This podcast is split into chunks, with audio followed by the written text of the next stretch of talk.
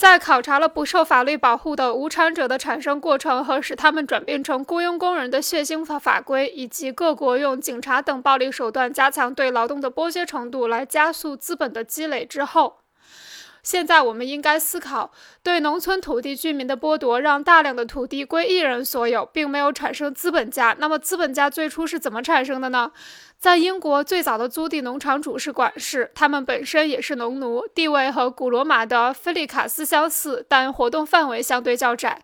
在十四世纪下半叶，管事被租地农民所替代。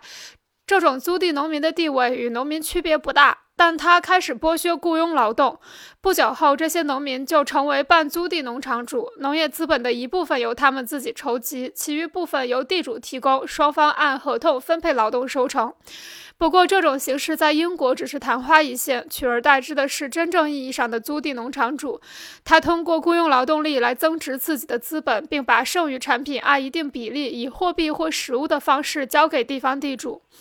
在十五世纪，当纯粹的农民和那些既当雇工又独自耕作的雇农靠自己的劳动致富时，租地农场主的状况只能说是中等。在十五世纪末期及整个十六世纪所进行的农业革命使大量的农村居民破产时，也使租地农场主获得了大量的财富。对公有牧场的掠夺，让租地农场主不会不费吹灰之力就获得了大量牲畜，这些牲畜又为土地的耕作提供了肥料。在十十六世纪，又一个具有决定意义的因素产生了。当时租约的期限往往长达九十九年，贵金属价值的下降引起货币价值也随之下降，这让租地农场主获得了大量意外之财，而雇佣工人的工资却随之降低，其工资的一部分变成了租地农场主的利润。